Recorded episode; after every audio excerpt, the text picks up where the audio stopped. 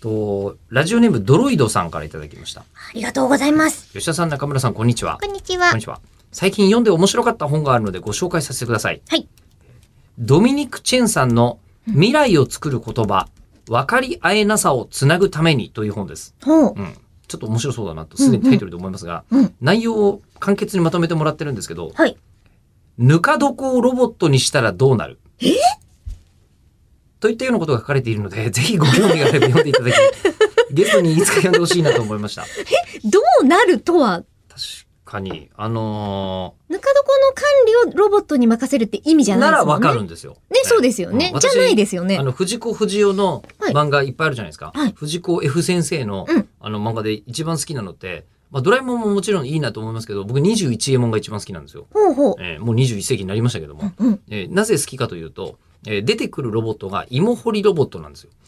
ゴンスケ。えーもう農業、アグリカルチャーですよ。えーもうアグリビジネスに、うん。あの、こう、いちより早く取り組んでいて、なるほたどだね、芋掘りロボットはわかるんですよ。うん。芋をロボットにしたらじゃないじゃない。そうですね。芋ロボットにしたら、いや、まあ、芋をロボットにしない、したって考えないじゃないうん。で、どこれだから、ぬか床をロボットにしたら、ういうことそうなんですよ。ロボットがキュウリとかおナスとかをぬか味に美味しくしてくれるってこと大根とか。これサバねと、かあのーこれ、この限定情報でうん、もの考えるのがちょっと楽しいなと思ってて、うんうんロボットの最先端研究って、あのーでかいロボット、巨大ロボット方向とうん、めちゃくちゃ小さいロボット方向とあるんですよ。ああナノマシン方向と。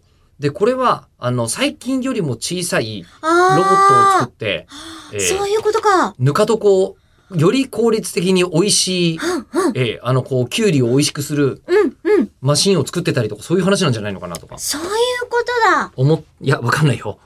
ねででも、すべて想像で喋ってます。すごく今スッキリはしますよすっね。きりはしますよね。そうじゃなかった時のちゃぶ台返しも知ってはみたい。そうなのよ。うんなので、こうなんかあの、こう、ろぬか床をロボットにしたらどうなるっていう点ね。まずこの問いを思いついた人天才っていうふうに。管理するの大変じゃないですか、ぬか床って。